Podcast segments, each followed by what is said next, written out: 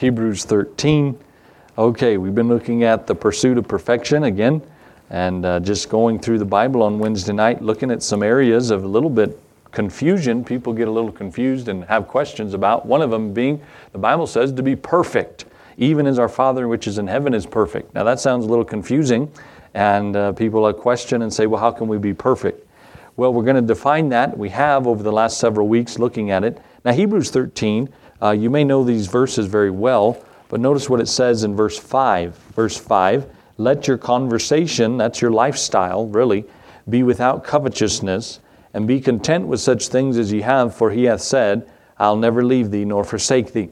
One area why we can be content is that because we know he's with us all the time. And that's the blessing. And that's what we need. Now, okay, so as we continue here in their pursuit of perfection, now tonight uh, we've already looked at laying aside rebellion and pride. And some of these areas tonight we are pointed to in the Bible to something called covetousness. Okay, now look in your notes there that God instructs us to go on into perfection. We know that. And as we struggle with this and try to bring our behavior into line, we learn that first of all, God is looking for a perfect heart. Again, not perfect behavior, but a perfect heart. And we've already read 2 Chronicles 16 9, so we won't read that. But this is well within our reach. We can have a perfect heart toward the Lord. As we do this, we can greatly improve our behavior toward perfection, okay? Notice the second paragraph there. There are certain sins of heart attitudes which keep us from having a perfect heart toward Him. We are to lay aside these things Hebrews 12:1 says, "Wherefore seeing we also are compassed about with so uh, great a cloud of witnesses, let us lay aside every weight, the sin which does so easily beset us, let us run with patience the race set before us." And so rebellion and false pride that we looked at already are heart attitudes that keep us from going on to perfection, having a perfect heart. Another one of those attitudes is covetousness, as we just read in Hebrews 13. So the question is, are we content? Are you content? Are you satisfied with what God has given you? with what God is going or doing in and through you. If you're not contented, it's because you and I are coveting. To covet means to desire eagerly, to long for, especially to desire something belonging to another. It also involves uh, whatever that word is. I tried to look it up, I can't say it, which is a passion for acquiring and hoarding riches, the love of money and greed. Okay, so a couple things we'll look at tonight, and that is that covetousness, very ugly sin. We know that already, but let's look at some of this in the Bible. So, first of all, notice it's forbidden in the Ten Commandments and the New Testament law, okay? Go to Romans 13 9 with me because I want you to see this here. In Romans 13, now Paul clearly is speaking to his uh, converts. And in Romans 13, verse 9, really the entire chapter 13 is really, really good. You ought to read it if you haven't lately. But notice what he says, verse 9 For this thou shalt not commit adultery. Thou shalt not kill, thou shalt not steal, shalt not bear false witness, thou shalt not covet, and if there be any other commandment, it is briefly comprehended in this saying, namely, thou shalt love thy neighbor as thyself. Now he's reiterating the commandments, isn't he? And he, Jesus said that it all loving God with all your heart, soul, body, mind, everything he says, and loving your neighbor, on those hang all the rest of the commands. So we get that one right, we know we're going to get the rest right. But, anyways, it's forbidden in the Old and New Testament.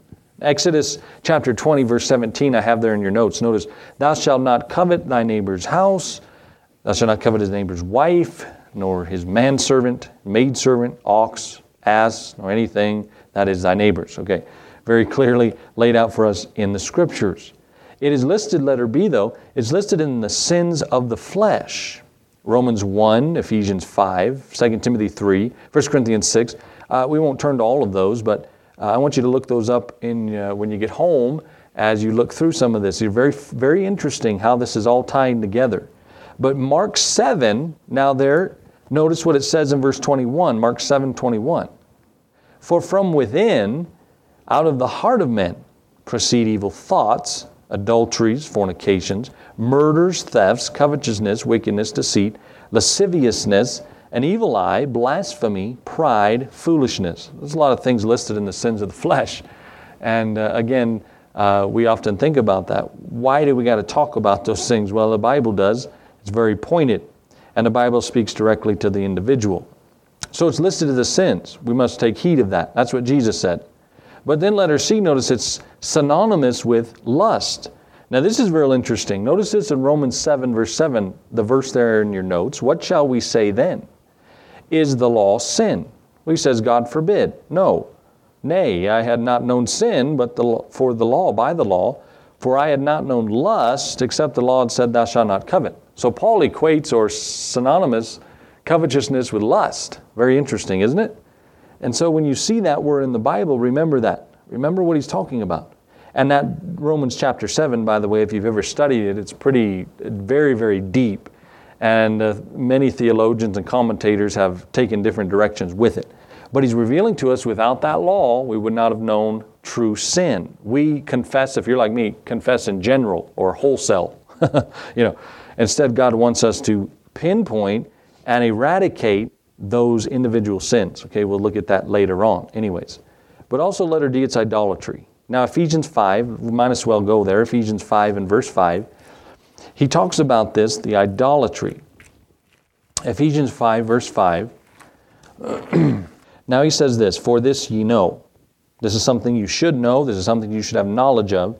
That no whoremonger, nor unclean person, nor covetous man, no, who is an idolater, hath any inheritance in the kingdom of Christ and of God. Okay, now you say, well, I've committed those things, so I'm not saved, I don't have a place in heaven. That's not what it means. Again, okay?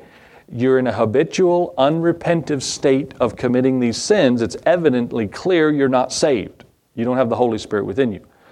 If you did and you committed something of that nature, you would immediately be convicted of that sin. If you trust or go past the conviction and say, ah, I'm not listening to that, you'll enter into that chastening period of your life from God. That's God basically giving you a whooping, disciplining His children, and you don't want that.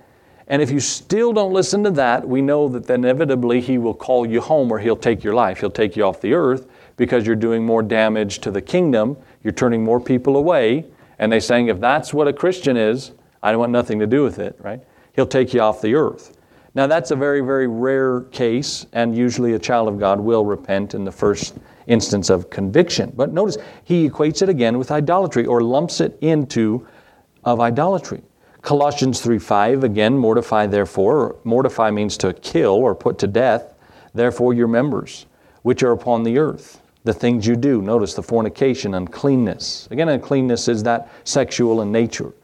Inordinate affection, that's an affection for something that you shouldn't have uh, evil concupiscence, covetousness, which is idolatry. So idolatry emerges as the most hateful sin we can commit against God. Now, note this in your uh, notes here. The first three commandments deal with idolatry. The tenth one brings us back to it. Isn't that fascinating? The Ten Commandments. The first three. The last one brings us back to it. I'd have no other God before me. Make sure of that, he says. Why? Because he was speaking to a people group, the nation of Israel at that time, they were extremely idolatrous, weren't they? They just come out of Egypt, which is extremely idolatrous. They, in fact, even got Aaron, sometimes feel sorry for Aaron, but they manipulated him and he went along with it to what? Make him a golden calf while Moses was up, was up in the mount receiving the oracles of God, which is the Word of God, the Ten Commandments. He comes down and sees him prancing around having a giant naked orgy and everything else down there, what the Bible says. And what happens? He breaks the law. Moses does. Now, he does that primarily out of anger, but all of that comes back. Now, that's who God's talking to, that idolatrous, idolatrous group of people. Now, I don't know if you watched or saw it on the news. I saw it on the news, but was it the Emmy Awards or the, no, what's the other? Grammy Awards. Did you see some of that going on? The, the nasty, but one of the performers there, and you, you probably saw some of it, I don't know who these people are, but I saw it on the news. Well, they're dressed up in red, fire around them, and they're, ju- they're doing these chants and all these other things. And they say, We're summoning the spirit. We're summoning the devil, the spirit, satanic spirit. These are the people that are influencing our generation, our kids, aren't they? Those teenagers and others satanic, idolatrous worship. And it's any wonder that when the end comes and that Antichrist stands up and says, I am God, everyone's going to go, No, you're not. No, what are they going to do? Yes, you are, because nobody knows the Bible. Nobody knows what's going on. Nobody knows that. And you and I are going to very clearly identify what's going to happen, and I hope you do. And none of us, the Bible says, should be caught off guard.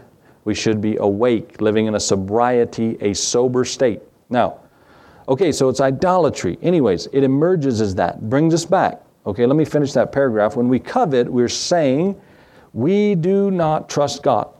We do not trust Him to provide what is best for me.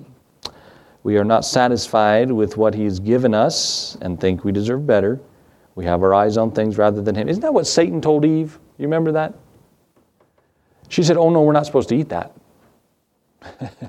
and then he says, But he doth know that in the day eat thereof. He's questioning the word of it. First, he questions the word, doesn't he? That's what he does. And he says, Well, God has, doesn't have your best interests in mind. In fact, you know, you could become as gods. You don't got to walk around in this garden and always care for the trees and all the animals. You could have something better. And again, most marriages fall apart because somebody says, Well, I could have something better.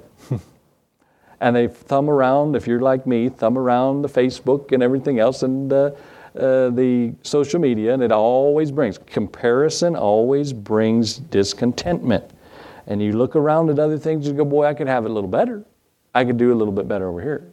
And you know what? Maybe I am better. Maybe I do have those qualities. And you think about that. Now, that's what he's saying. So he gets us, the adversary in particular, away from understanding and trusting what God. Now that's what brings us back to Hebrews 13, our beginning text of what? For he hath said, I will never leave thee nor forsake thee. And the question is, is Jesus Christ enough for you and for me? No, evidently not in my life because I keep looking for stuff. I keep wanting more. I keep wanting to buy things. I keep wanting to purchase stuff. Oh, thinking about that. Now, number two, covetousness is a very damaging sin. Now, Joshua 7. Joshua 7. Note verse 21 When I saw among the spoils a goodly Babylonish garment, and 200 shekels of silver, and a wedge of gold of 50 shekels weight, then I coveted them and took them. And then it says, verse 25, And Joshua said, Why hast thou troubled us? The Lord shall trouble thee this day, and all Israel stoned him with stones and burned them with fire. Now that's his family, his wife and kids, after they had stoned them with stones. Now again, praise God, we're not in this what we call dispensation. Or Lord willing, in a couple of months here, we're going to study dispensations. But that's an age or time in which God dealt with his people. Can you guys hear me in the back okay? Okay. Uh, that's a time when God dealt with his people, right? So thank God we're not in that one. Take them out and kill them and stone them. We live now in what's called the age of grace. That's the church age. That's from the cross up to this present time until Jesus Christ returns. That's the age of grace. Now, when we transgress and commit sins, we have what? Forgiveness of sins. We confess our sins. He's faithful and just to forgive us of our sins. Now, He restores us in that. But in this age, in this law age, if you will, we find that it's very serious sin. Now, for Achan, it cost him his life, and it cost him the life of the people around him. And sin always does that, doesn't it? It never just affects me. It's like a grenade. You throw it, it explodes, and it just hurts everybody within a however many feet radius that it is. And that's what it does. It kept the rich young man from being saved. Okay, go to Matthew 19. Let's look at this one. Matthew 19. Now, this is really good stuff to look at tonight. Oh man, it's helping me out a lot.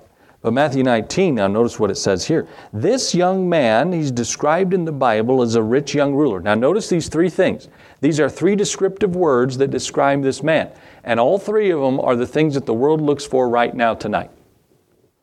He's rich, that's money. He's young, that's youth. And he's a ruler, that's popularity, power, or fame. Isn't that what everybody wants? Did you see one of them I think it was Madonna. I don't know. Did you see her lately? She's had so much plastic surgery and other things. I mean, she looks demonic. She looks scary. That's what she's going after with the fountain of youth. She wants those three things, and that's exactly what's mentioned. Now, verse 16, okay. And behold, one came and said unto him, Now, this is in the audience of all the people. Good master, what good thing shall I do that I may have eternal life? He said unto him, why callest thou me good? There is none good but one, that is God. If thou wilt enter into life, keep the commandments. He saith unto him, Well, which? Jesus said, Thou shalt do no murder, thou shalt not commit adultery, shalt not steal, shalt not bear false witness, shalt not uh, honor thy father and mother, and thou shalt love thy neighbor as thyself. The young man saith unto him, All these have I kept from my youth up. What lack I yet? Jesus saith unto him, If thou wilt be perfect, there's our word, go and sell that thou hast and give to the poor, and thou shalt have treasure in heaven. And come follow me. But when the young man heard that saying, he rejoiced and quickly followed Christ. Does it say that? What does it say? He went away sorrowful, for he had great possessions. Jesus said unto his disciples, Verily I say unto you, that a rich man shall hardly enter into the kingdom of heaven. And again I say unto you, it is easier for a camel to go through the eye of a needle than a rich man to enter into the kingdom of God. When his disciples heard that, they were exceedingly amazed, saying, Who then can be saved? But Jesus beheld them and said unto them, With men this is impossible, but with God all things are possible. Okay? So, very clearly, this young man came and said, Well, what lack I yet? He says, Well, good. Go home and sell all you have. Then come follow me. and another instance, Jesus says, What? No man having put his hand to the plow, and then he looks back. Oh, man, I like my old life. I like carousing around with women. I like drinking and doing drugs and staying up late and all the part. No man who does that, looks back, is fit for the kingdom. He says, I don't want you. Get out of the way. Get off my team. Get, you're, you're causing problems. You're causing traffic back up here. Get out of the way. And again, you don't want to serve Christ, He will not twist your arm. God is a gentleman, He never forces anybody to serve Him. But if you do, you know what you'll find. Okay, turn the page, letter C. It keeps many from becoming disciples. Hmm, interesting. Luke 14 33. Let me read that for you real quick. You don't have to turn there unless you want to. Luke 14 33. And notice what he says. Uh, he says, And so likewise, whosoever he be of you that forsaketh not all that he hath, he cannot be my disciple, all that he hath.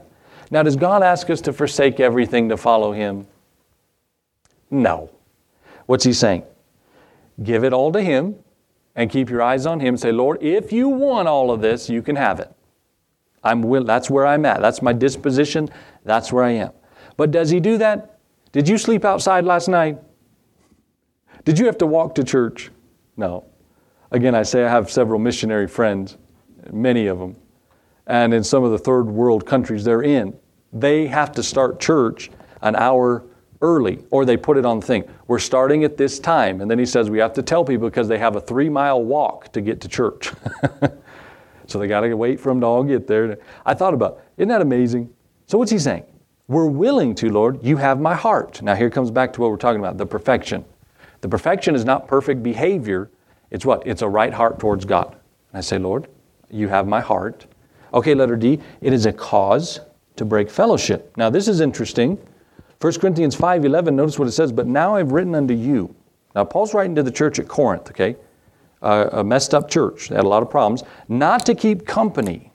If any man that is called a brother, a brother in the church, be a fornicator, covetous, idolater, a railer. A railer is one that is very harsh or divisive or mean when they speak. A drunkard, an extortioner, with such as uh, know not to eat. Very interesting. It's a cause to break fellowship if someone is covetous along with those other things. And by the way, ought not be friends and friendly with. Now we are reaching people with the gospel and we're friendly to everybody and we're kind and sweet, but we don't, you know, have them over and have a, you know, a party with them if they're in that nature. We don't condone their sin. Uh, we actually condemn it. Now we think about this. It is a uh, letter E, the root of all evil. All sin is hurtful, we know. This one is the root of all evil. Now remember, it is lust. It's equated or synonymous with. Uh, I had not known lust except the law had said, Thou shalt not covet. Romans 7. James 1.14 says, But every man is tempted when he's drawn away of his own lust and enticed, when he hath conceived, it bringeth forth uh, sin, and sin, when it is finished, bringeth forth death. When we covet, our hearts are not toward God. 1 John 2.15, again, love not the world, neither the things that are in the world. If any man love the world, love the Father is not in him. Okay, so it is the root of all evil. Uh, it, it stems from that, the evil that comes through it. We don't have time tonight to cover a lot of that, but number three, then let, let's get to that part. Covetous is cured by choosing to be content. Okay?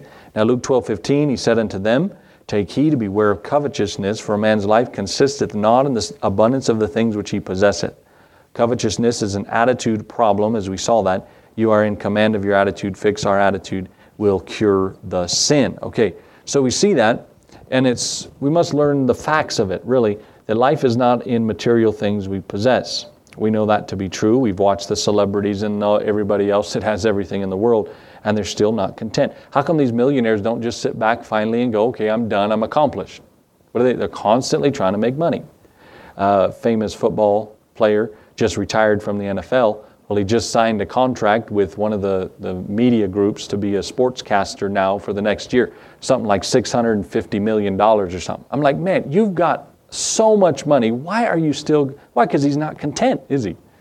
He can't stand to sit home in his $15 million mansion all alone. It drives him nuts. You couldn't do it. Right? It, but we think about it. It's cured by learning to be or choosing to be content. Uh, notice under that number two, then, money is least of riches, but the test of faithfulness. It's a test of faithfulness. And uh, God may bless us with some riches to test our faithfulness. Where are we going to be? Uh, gain is not godliness, according to 1 Timothy 6. Uh, gain is not godliness. Setting yourself up to make money will only hurt you. 1 Timothy 6 9. A love of money, covetousness, it leads to all other evil. 1 Timothy 6 10. God knows what things we need and provides them in Matthew 6. Again, I've said it before. God trusts certain people with money. Nothing wrong with having money. People say, oh, you shouldn't have money. No, that's not true. That's not biblical. The Bible says it's the love of money that's the root of all evil, right? God's blessed you with some money that you've saved up, you've worked hard for your entire life, blood, sweat, and tears to have in your account. Good. You should have that, okay? It's when what? That supersedes our love for God, for the Lord, and then we begin to go down that slippery slope. Okay, choose to be content with what God has provided. Oh, why do we got to talk about that, right? Lord, really? I got to be. Okay. Hebrews 13, 5, we know. 1 Timothy 6, verse 8 having food and raiment, that's clothing, that's provision. Let us be there with content.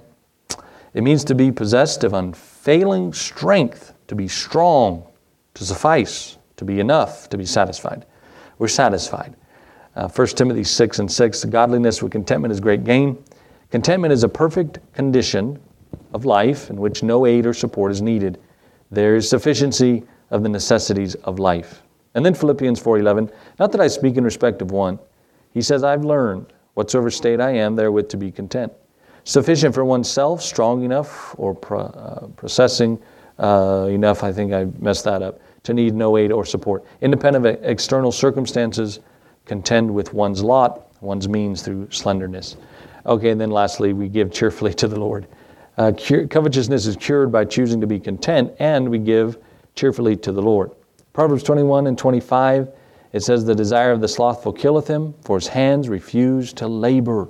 He coveteth greedily all the day long, but the righteous giveth and spareth not. Do we see that in our society today? They won't work, they won't go forward and do something, they just want money. You know, give me, give me, give me. I want it. Proverbs 11, 24. There is that scattereth, yet increaseth. There is that withholdeth more than his meat, but tendeth to poverty. And 2 Corinthians 9, verse 6. But this I say, he which sows sparingly shall reap also sparingly. Listen, you won't outgive God. You can't do it. You're saying, well, I don't know. I, I feel like I want to give this much, but I just can't. I don't know. We can't afford it. Don't ever think that. Promise. Trust the promises of God. You can't outgive Him. He will always bring it back on you. Uh, right? Bountifully, reap bountifully. Every man according as he purposeth in his heart, so let him give. Not grudgingly or necessity, for God loveth a cheerful giver. And God is able to make all grace abound toward you, that ye always having all sufficiency in all things may abound to every good work. And then I have this at the end. Notice the word translated sufficiency is the same word translated contentment. Very interesting. You have all sufficiency, you have all contentment. If you what? You keep God number one in your finances. Okay? Number one. You say, well, we can't get. Yes, you can. You give. You're not giving to Tim, you're not giving to the church, you're giving to God. And when you do, you're being obedient to the Bible. When you're obedient to the Bible, God blesses. Out of obedience, there's always a blessing, there's always a promise of that. Okay? So I want you to pray about that. But we're looking at this tonight. Uh, stuff I don't want to talk about, but we have to. right? Covetousness and thinking through it. Okay? Now, I know I'm preaching to you folks that are so faithful, and I appreciate you. And uh, again, remember, stay in your Bibles this week and in your prayer closet. God will bless you for that. And uh, make sure uh, we're where we're supposed to be. Ask the Lord, Lord, help me if there's an area in my life that you're not pleased with. Show me that, and I'll change it, right? I'll change it to the best of my ability. It's going to be tough, it'll be difficult, but I want to try and do my best to do that. Only one life will soon be passed, only what's done for Christ will last, right? He's not impressed with anything that we have or do. He wants our hearts, He wants our lives. Okay? All right. Okay, I'll stop right there. Lord, thank you for this evening again and these people that have come out, been so faithful. We do ask that you would guide us and you would help us, Lord. Uh, myself especially, else I would preach to others and I would become a castaway, that I would not uh, preach, I'd preach and not do it myself. Lord, help us. We all, I know, struggle in areas of this nature. Strengthen us, God, to keep our eyes, our focus on you. And Lord, because of that, because of your promises, we know you'll bless, you'll take care of us, you'll provide. We love you. Thank you for our health to be here tonight, to be with those that couldn't be, as we already mentioned, and guide us the rest of our week. Bring us into this weekend, Lord. We look forward to Saturday and then Sunday morning. Guide us, please. In Jesus' name we do pray. Amen.